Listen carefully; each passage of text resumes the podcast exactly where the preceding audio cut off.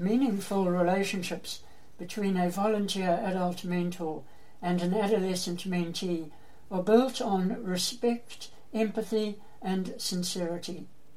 Be a sounding board. Allow your mentee to bounce ideas and feelings off you without criticism or judgment from you.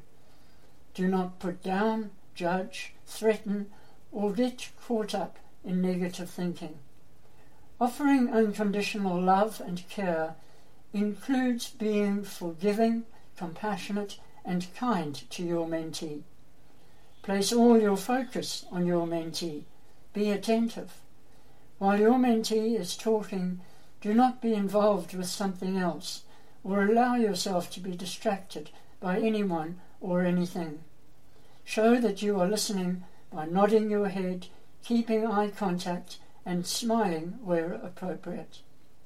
Educator and adolescent brain expert Sheryl Feinstein encourages us as mentors to promote a sense of mastery in our students.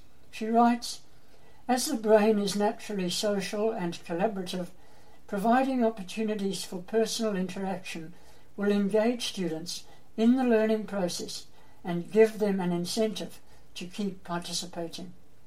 And so, our mentoring tip for today.